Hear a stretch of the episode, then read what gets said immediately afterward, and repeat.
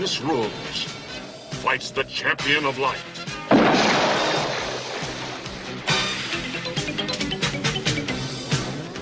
Where hope seems lost, there rides the rebellion.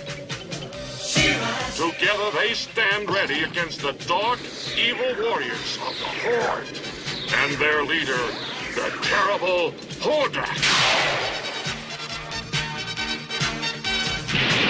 Rebellion, armed with hope and ancient powers against the force of an intergalactic army.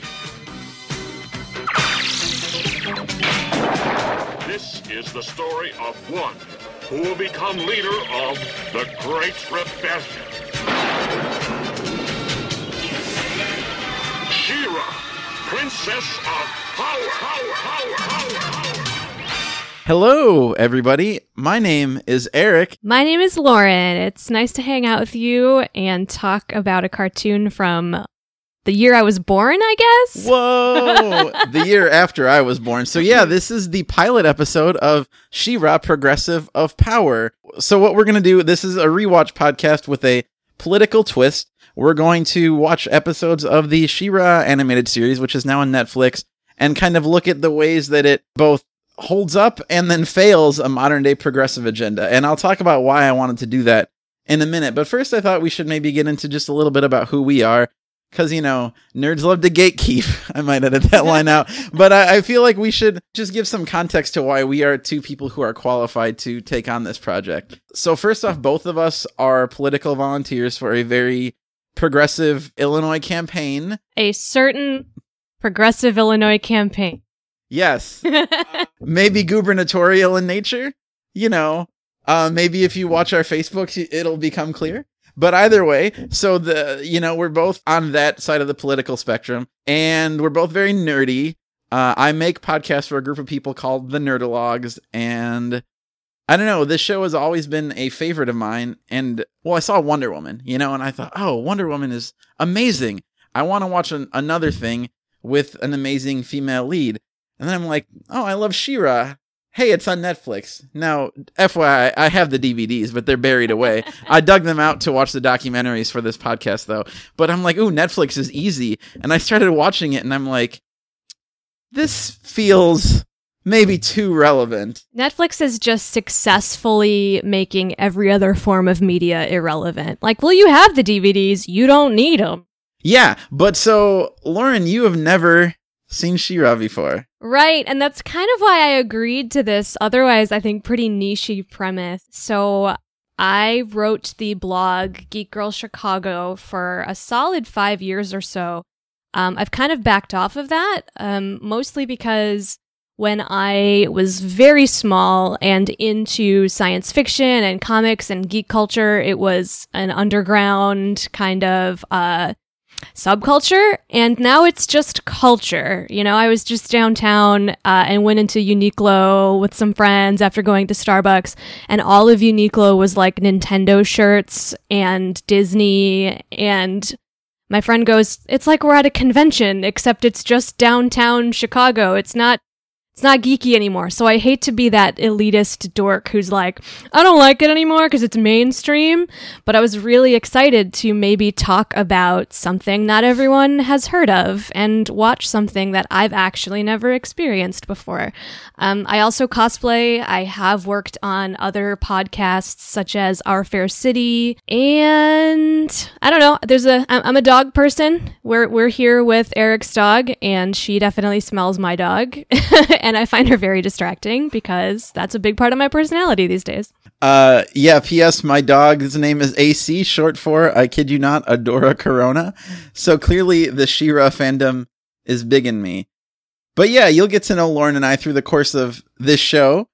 Uh, let's dive into She-Ra. So we're going to cover a different episode or a different set of episodes every week. Today we're talking about the the first five, which is kind of the pilot of She-Ra. It's called The Sword of She-Ra. And uh, this is going to be more of a top level discussion, I imagine, than what eventual episodes will end up being.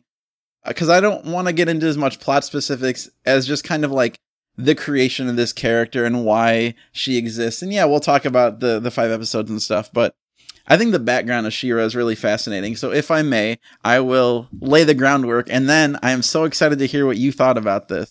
it's it's on your face. He's smiling so big right now. Oh my god, this is great. Cuz well, I asked Lauren, "What do you know about She-Ra?" and she's like, "I've seen girls cosplay as her and that's it." And I'm like, "You don't know her story at all." No.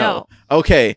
So clearly there's a big twist in the Sword of She-Ra and Lauren didn't know what it was until she watched these episodes. So we're going to get there.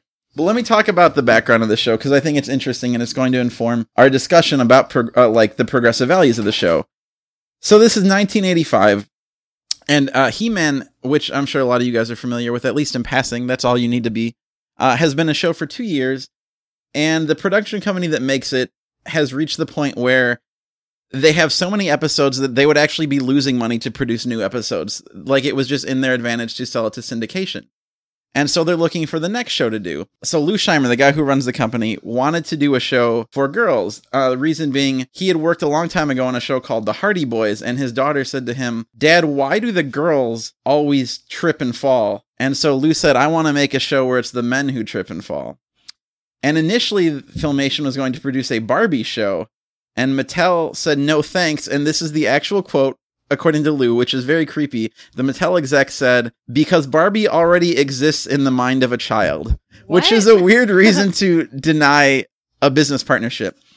But so Lou and, and his crew were thinking about the success of He Man, and a couple of the better writers from He Man, because that show certainly had ups and downs, but a couple of like the actual consistent writers had this idea to like, what if, what if he had a sister?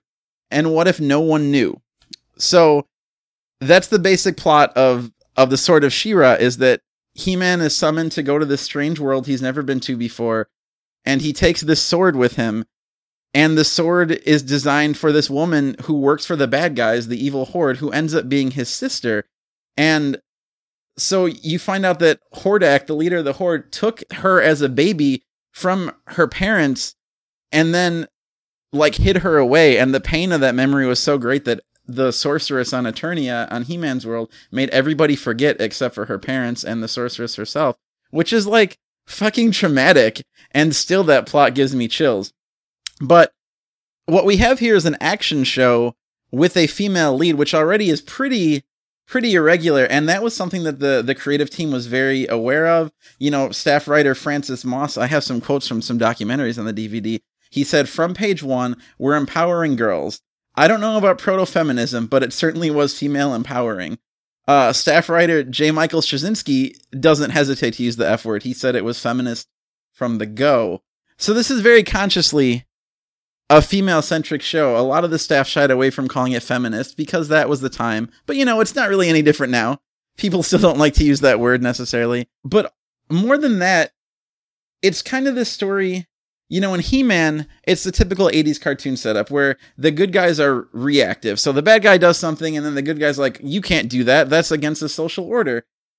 And then he comes and stops them. But She-Ra, it's the inverse, where these guys called the Horde have been ruling this planet for, according to the series Bible, 20 years. And they they are the status quo, and the heroes are the rebellion fighting against the status quo to make that change. So the heroes are proactive in the show. And I mean, not to get well, I'm gonna have to not say not to get too political on this podcast because We have the word progressive in the title. Right. I think you're stuck. This is a political show. It felt it's not a one to one correlation, but watching the pilot again on Netflix, I'm like, this feels this is too real right now. This idea of like an evil empire that controls basically everything from, you know, taxation to to free speech and the people are subjugated and some of them don't even know. It's just really it feels more relevant than it probably has in a while.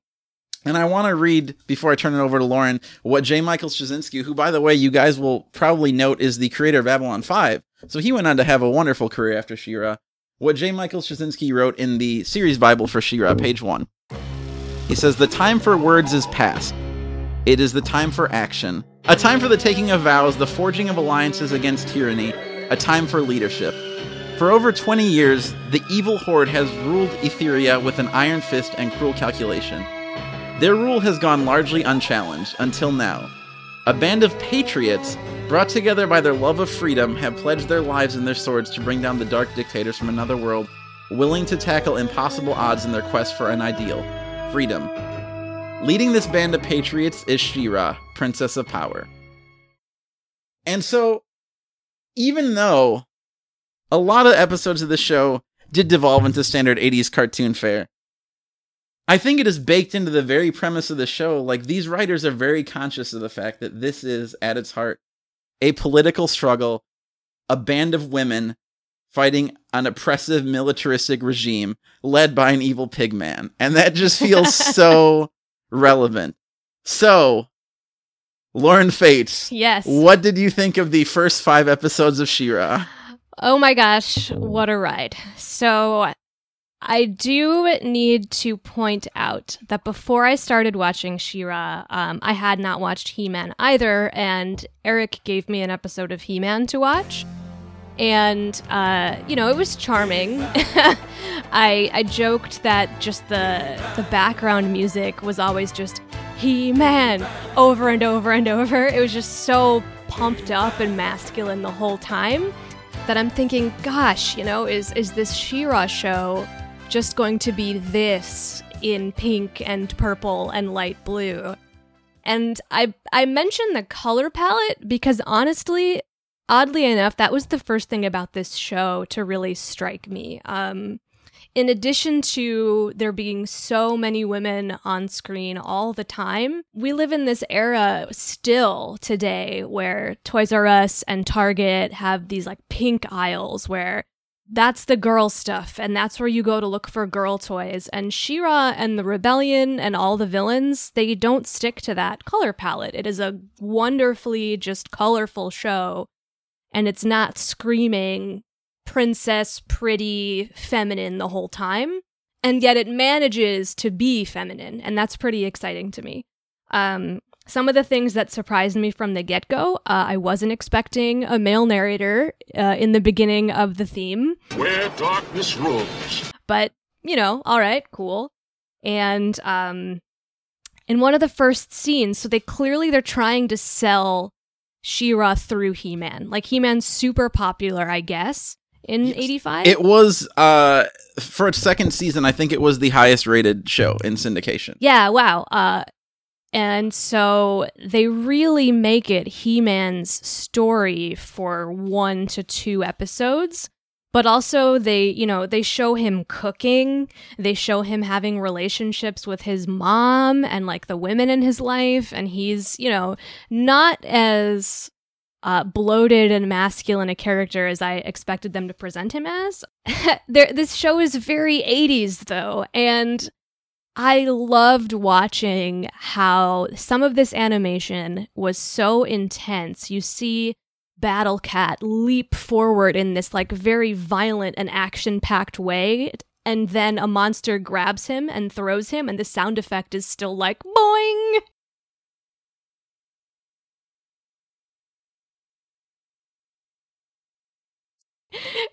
They're just the, the the 80s were this time when cartoons were still for kids. There was no acknowledgement that cartoons could really be for grown-ups. So all the voices on this show are so goofy.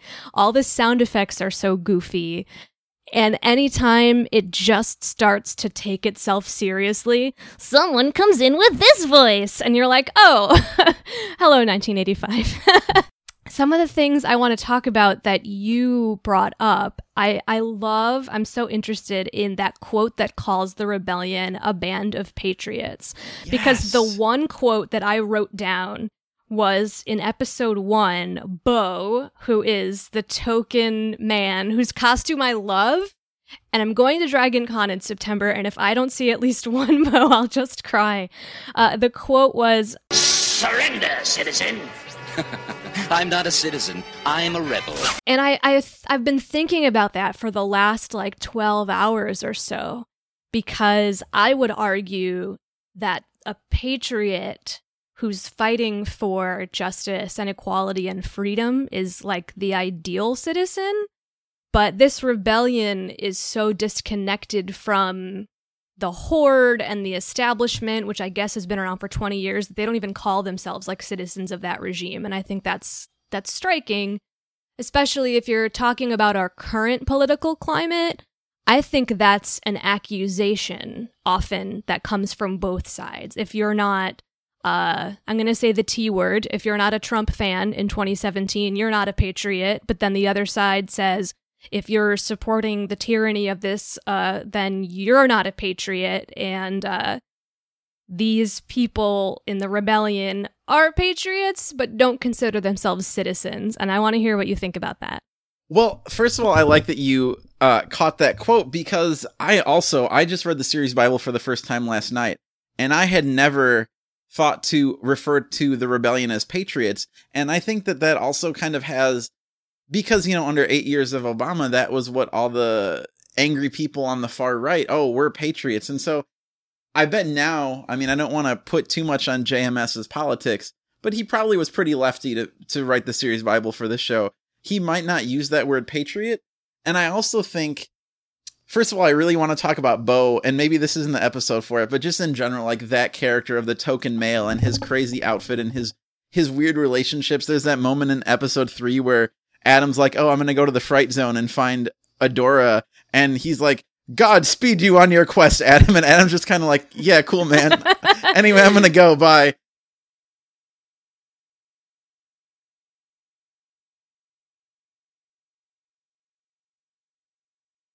He's just too extra, even for He Man. uh, side note: Larry DiTillio in the series Bible mentions that Bow is kind of supposed to be the Adam figure on Etheria, not the He Man, but the Adam. The kind of oh he he jokes around, he kind of slacks off, and he's maybe a little too earnest, and he can't always back it up.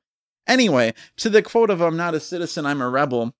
Yeah, nowhere in the show does it ever say the Horde's been here 20 years. It's just kind of an indeterminate amount of time and there's episodes we'll watch later where it seems clear that they are the establishment. And I think maybe that's the difference between the show and, well, that's clearly a difference between the show and where we are in the world is, you know, the Horde is, they're straight, like, they're not even making runs at being a democracy. Like, it's straight up tyranny.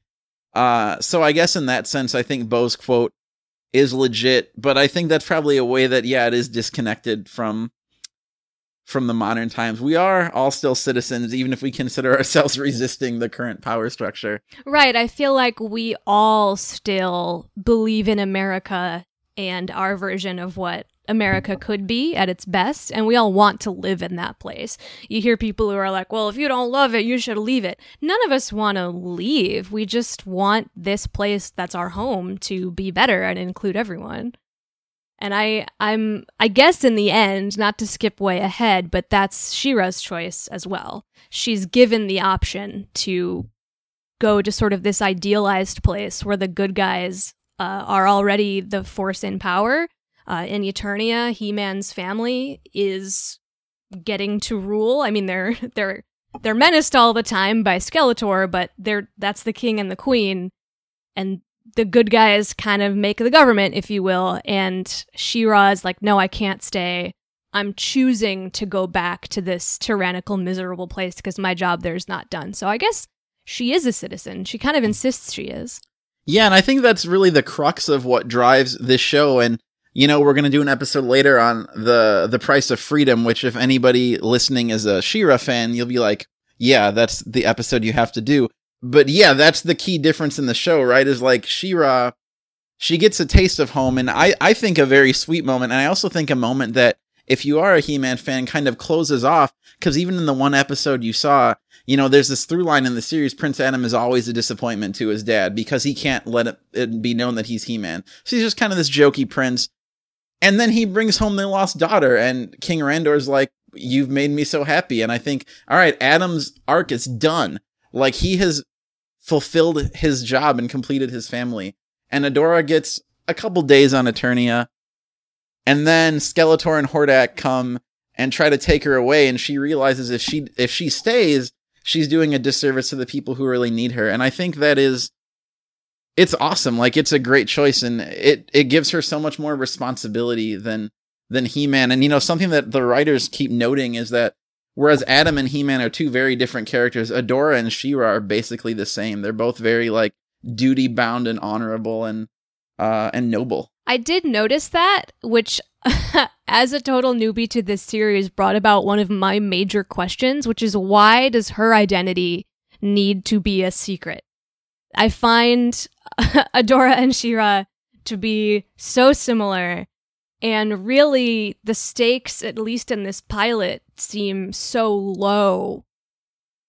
And it's, I don't know who else the Horde could think this mysterious warrior woman is. They're like, ah, the princess escaped, and it's this lady's fault. And I, the the you really have to suspend your disbelief to like let the alter ego thing even slide. Oh, I mean, yeah, there's no way that the rebels shouldn't have figured out that Adam is He Man. Okay, Prince Adam shows up. He's like, I have a friend who could help you fight. And then He Man shows up. They rescue He Man. Oh, then Adam's back. And then He Man comes back.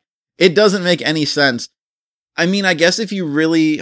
Because clearly the answer is that's the superhero trope, right? Right. But if you really want to find an in world answer, maybe it's to protect Adam's identity. Um, I don't know. It, it, or maybe, I mean, if you want to dig psychologically, because Adora kind of doesn't have her own life. And so maybe she's trying to claim one for herself to have her own identity and not be She-Ra. And there actually will be an episode we'll watch later that is about that duality. I can buy that. I can buy that. Um, speaking of the life that she doesn't have, one of the the most stone cold plot holes in this whole thing for me was that four people were allowed to keep the memory of Adora's existence and everyone else didn't. So poor Teela is like, no, who is this though? And no one ever really like stops to convince her or check in with her. There were two times during this pilot that I laughed just out loud by myself, and that was one of them because she really got a bad deal.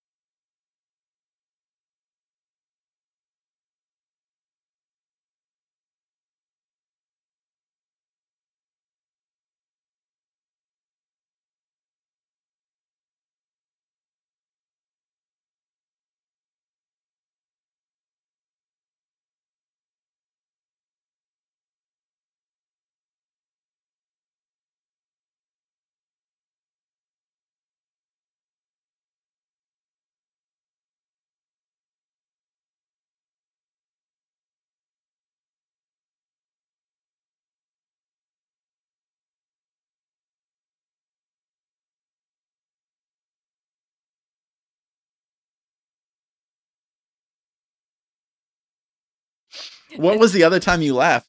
The other time I laughed was the first time the horse transformed into the Pegasus unicorn. Is it Swiftwind? Swiftwind, yes. And Swiftwind could suddenly talk and is and had the another goofy 80s voice. He's like, "Now I'm Swiftwind." And they go flying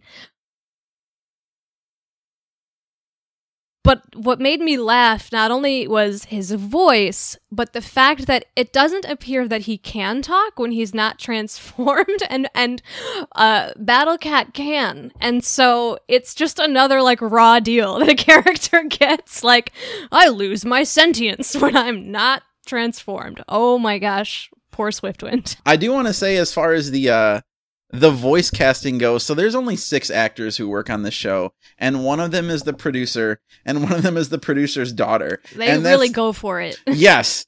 And i i appreciate the um the challenge. And you know everyone always kind of looks at these shows and say oh these were the cheapest cartoons of the 80s and actually the opposite was true. Filmation was the last studio to do all of their animation in america.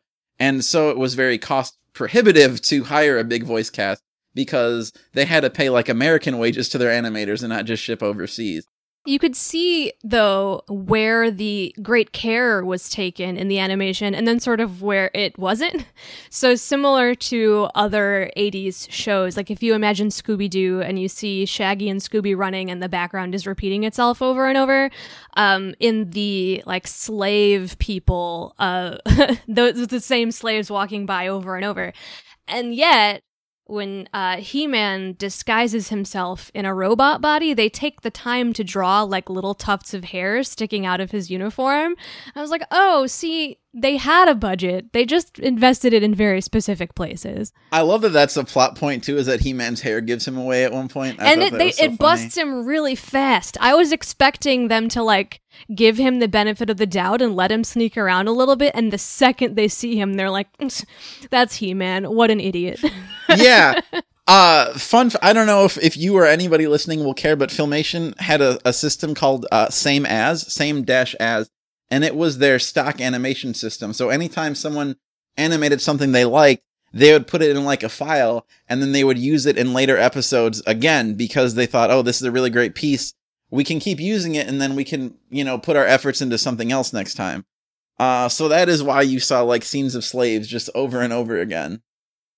So I want to know, just at the very base level, like, did you see the twist coming about Adora's identity, and what did you think?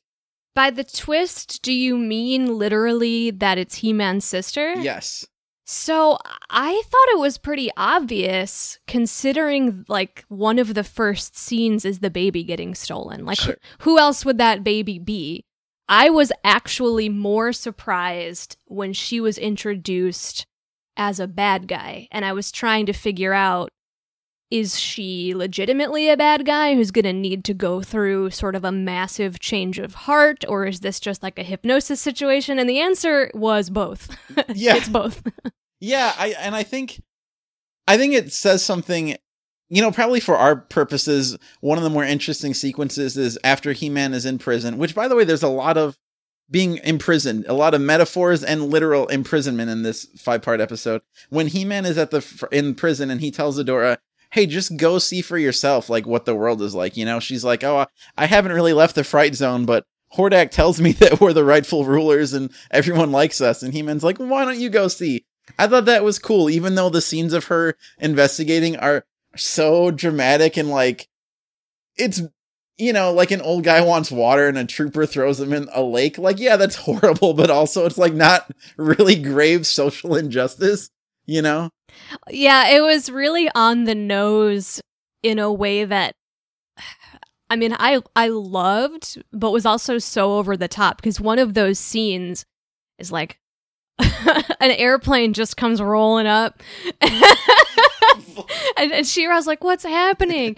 And th- these two citizens in just the most exposition-heavy dialogue are like, "Well, John here was talking about how the taxes are way too high, and an evil robot overheard him, and here comes an airplane to blow up his farm.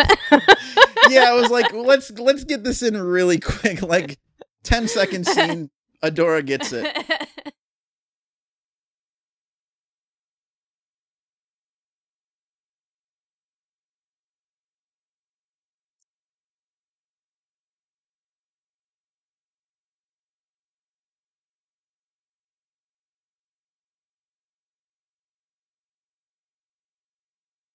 Something you said at the beginning of our conversation that is really true. You know, as you pointed out, this is She-Ra's story. The whole kind of five part pilot is about giving her control of the narrative. It's basically He Man passing off the, the torch or the sword, as it were. And that had real world implications as, as well as you deduce. It was a way to, because She-Ra clearly is, is marketed towards girls, but the people at Filmation really wanted boys to watch it. So they're like, all right, if we put He Man in, maybe we'll trick the boys into thinking this is cool. And it totally worked. And I remember as a kid, I liked this show way more than He Man. Even then, I deduced, like, this show, it's just richer. Like, it has this background. Having the Horde and having the bad guys win, it it's such a more interesting uh, background on which to tell different stories. So, She-Ra was the the second highest rated cartoon uh, of the year it debuted, right behind GI Joe, which was a new show. Uh, it had a 4.3 share, which I think means 4.3 million people watched it every week, which is pretty good. yeah. So it totally worked. And like, I definitely at some point want to talk about the show's marketing of the toys and how much of a failure that was. But as far as just on the show, like, I think it's pretty uniquely positioned to appeal to all genders. Absolutely. Um, and I'm interested in seeing where it succeeds and where it fails as a feminist piece because even in this pilot, there were moments that were so strong and there were moments that totally whiffed. because there'd be quotes like, that's not very ladylike, or just like a woman. And I would say they were like 50 50 for, no, you're supposed to think that's evil and dumb. And then suddenly, like, He Man would put his finger to She-Ra's lips, and you're supposed to be like, oh, that's okay. And it's not, it's just like weird and sexist. And so they're trying so hard, and I want to see kind of what their success rate is going to be throughout throughout the series because it, it's bumping along. I completely agree, and I knew you were going to bring up it. It is, and I just said it was one of my favorite scenes, and yet I still regret the unfortunate dialogue. That's not very ladylike, but then again, you're not much of a lady anyway. Although Scorpia, of all the Horde villains, my least favorite. Uh, I do not like her. That voice, oh, she talks like this, like she's from Brooklyn, kind of. uh, the vil- the side villains, I kept. I mean, all the side characters. So many mascots, which was very 80s. We got to make as many potential toys as possible. But so many, just like Catra, she's a cat. Angela, she's an angel. there broom was, is a broom. yeah. Yeah. there was also the other like most 80s thing about this was how violent but non-violent it was. There was some violent animation happening, but it was like they're just stunned. Uh the one guy whose powers is just eye beams. Uh he has an uh, the eye beams that threw off He-Man's sense of balance. And I was like either he is just like messing with He-Man's inner ear a little bit or he's giving him brain damage. And I don't know, like It's such like Warner Brothers style violence. Well, right, and this uh the the big magna ray was apparently going to affect an entire forest, but is also stopped with a rock. Yes. And I'm like, all right. and then Hordak has enough power for a second shot, which was never mentioned before, Yeah. because he drained just enough to get it to work one. Uh, I don't.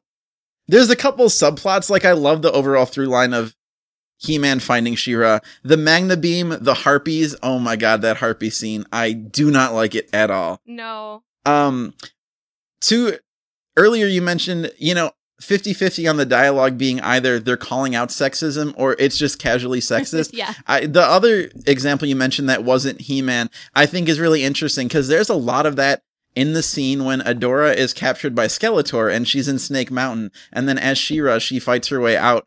And I, I almost feel like that scene. It's at the start of the fifth episode. To me, it's like almost consciously, and maybe I'm giving the writer too much credit, bringing femininity to Masters of the Universe because it's so on the nose.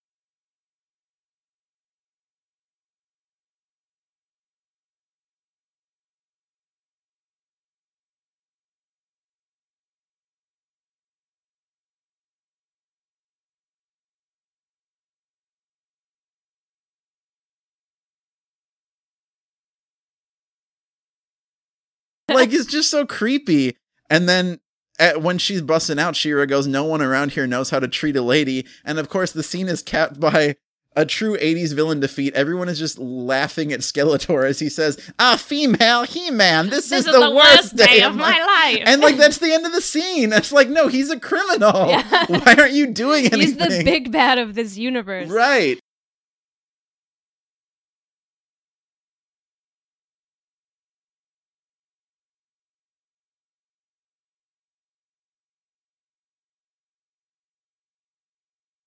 I was trying to also decide, and I think this is something I'm going to wrestle with through most of this show. Uh, because my personal brand of feminism really tries to live by a woman can be whatever she wants. If she wants to show her body, if she wants to cover it up, it's all fine. If she wants to be promiscuous, if she wants to be conservative, it's all fine. Be a mother, don't. Get married, don't. I don't care. Feminism is you're supposed to be able to do just whatever you please because you're free. And I feel like pretty often we scoff at uh, when a woman is stereotypically feminine, and I think that's a mistake. And there's a moment where, uh, you know, a big like skull falls on top. It's like an animal skull falls on top of Skeletor, and the thing that She-Ra says is like, "Well, I think that's an improvement to your look." And I'm like, "Wait, why is she concerned with aesthetic? Like, why is she making like cute jokes?" And I struggled with it for a second. And then I went, no, like, it's great that she's feminine. It's great that she feels empowered in being a little bit about aesthetic. Like, that's fine. And I, I feel like I'm going to have that conversation with myself a lot while watching this. I do not think you are wrong about that.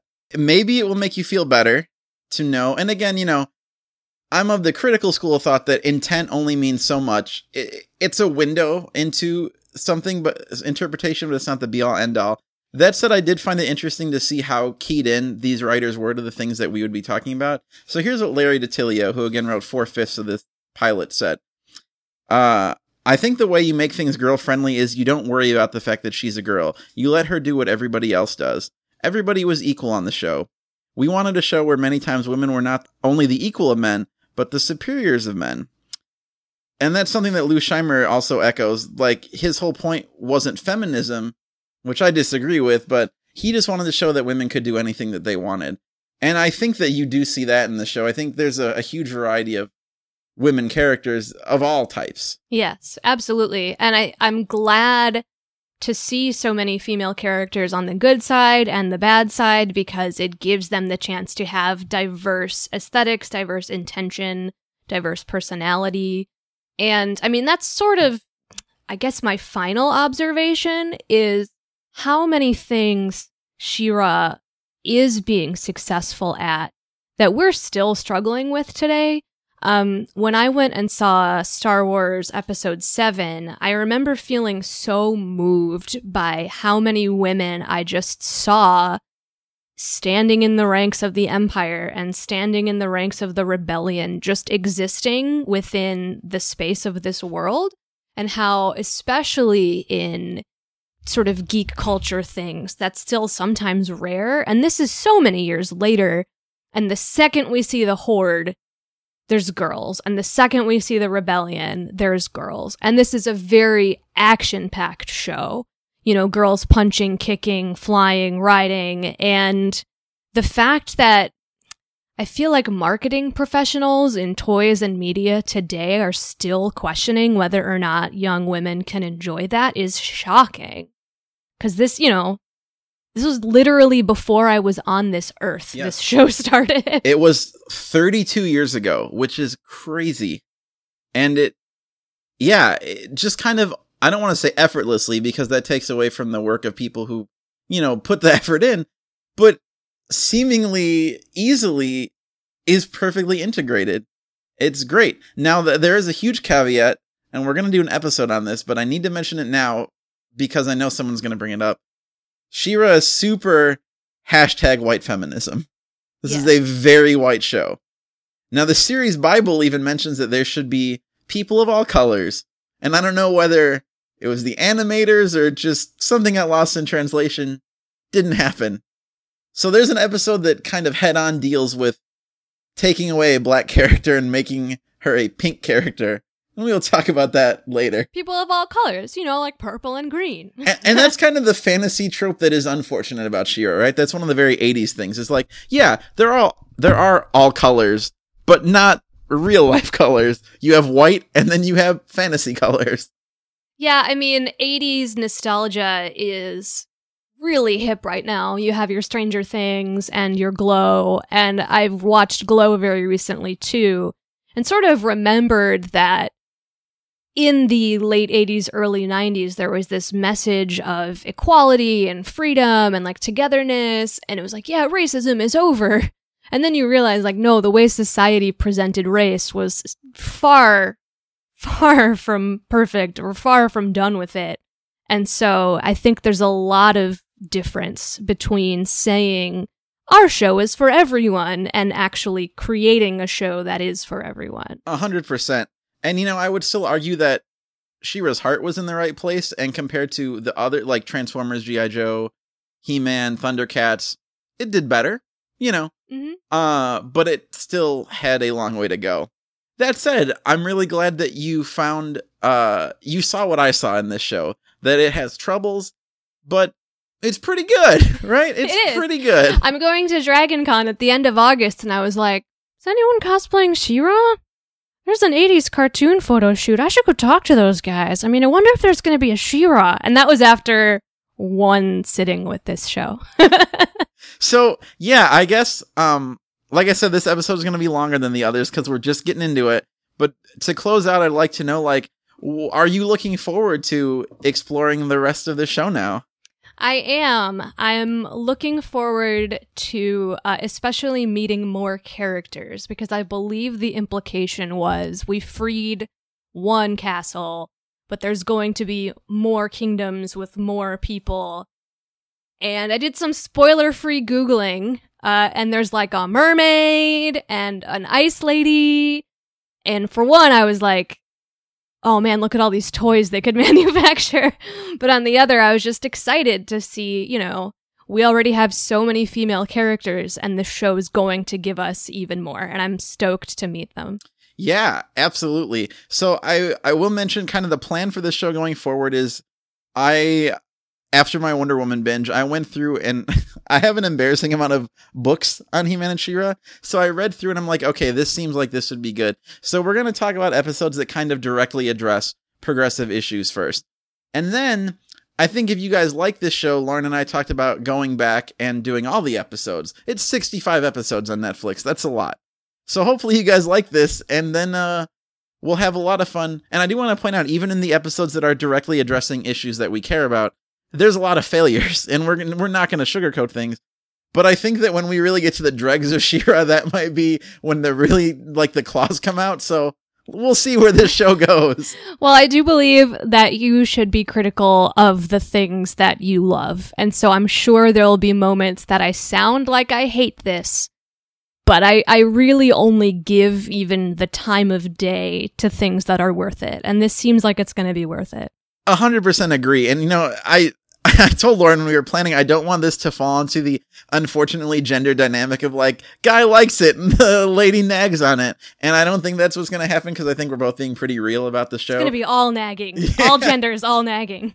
but like, I don't know. I mean, you you just experienced this in 2017, right? And you are a professional woman, uh, got a lot going on. Um, you're an established person, and you like the show. And to me, that says even 32 years later, this has some potential. Yes. And, you know, when I'm watching it and my husband walks into the room and just out of context sees a muscly He Man like tied to a table and he's like, What are you watching? That just that that alone was worth taking on this project. so much bondage. All right, so next episode, next week, we're going to do Duel at Devlin. So please feel free to follow along on Netflix. Uh, we'd love to hear your thoughts. We actually don't have anything set up to do that at this point, but we'll post some way for you to get at us uh, when, you know, with the episode. So, yeah, talk back to us. As long as you have constructive things to say, good or bad, we'd love to hear them. yeah, this was awesome. I can't wait to watch the next episode. Thank Yeah. you. Thank you for this idea. Yeah, thanks for doing it. Hell yeah.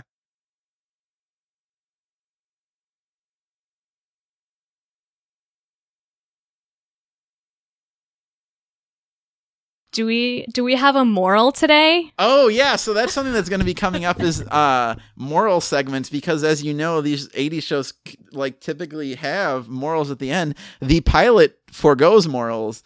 So there isn't one baked into the show, but I don't know if you were to assign a moral to today's episode, what would you say? Oh my gosh. Uh I think I mean this is so cheesy, but that's the 80s. I think the moral would be be open to everything, be willing to try new things and confront new experiences with an open mind because when Eric presented me this idea, I literally was like that's the weirdest thing I ever heard. I have to sleep on it. And by morning I was I was ready and uh, I'm just so glad to say yes. I'm so glad to be open to a new experience. At first I thought you were going to relate that to like Adam's experiences of like, you know, he did what the sorcerer said and it worked out, but I'm, I like that there was a real life moral too. Thanks for listening to She-Ra Progressive of Power. If you like our show, you can rate and review us on Apple Podcasts. We'd super appreciate it. You can also send us any feedback you have either to our email address, progressiveofpower at gmail.com, or as a comment on our website at progressiveofpower.wordpress.com. And make sure you listen to the show all the way through to the end. In future episodes, we're going to use this space to promote progressive organizations and causes we like a lot related to the topics we're talking about that can help make the world a better place. But for now, just enjoy this rad theme music.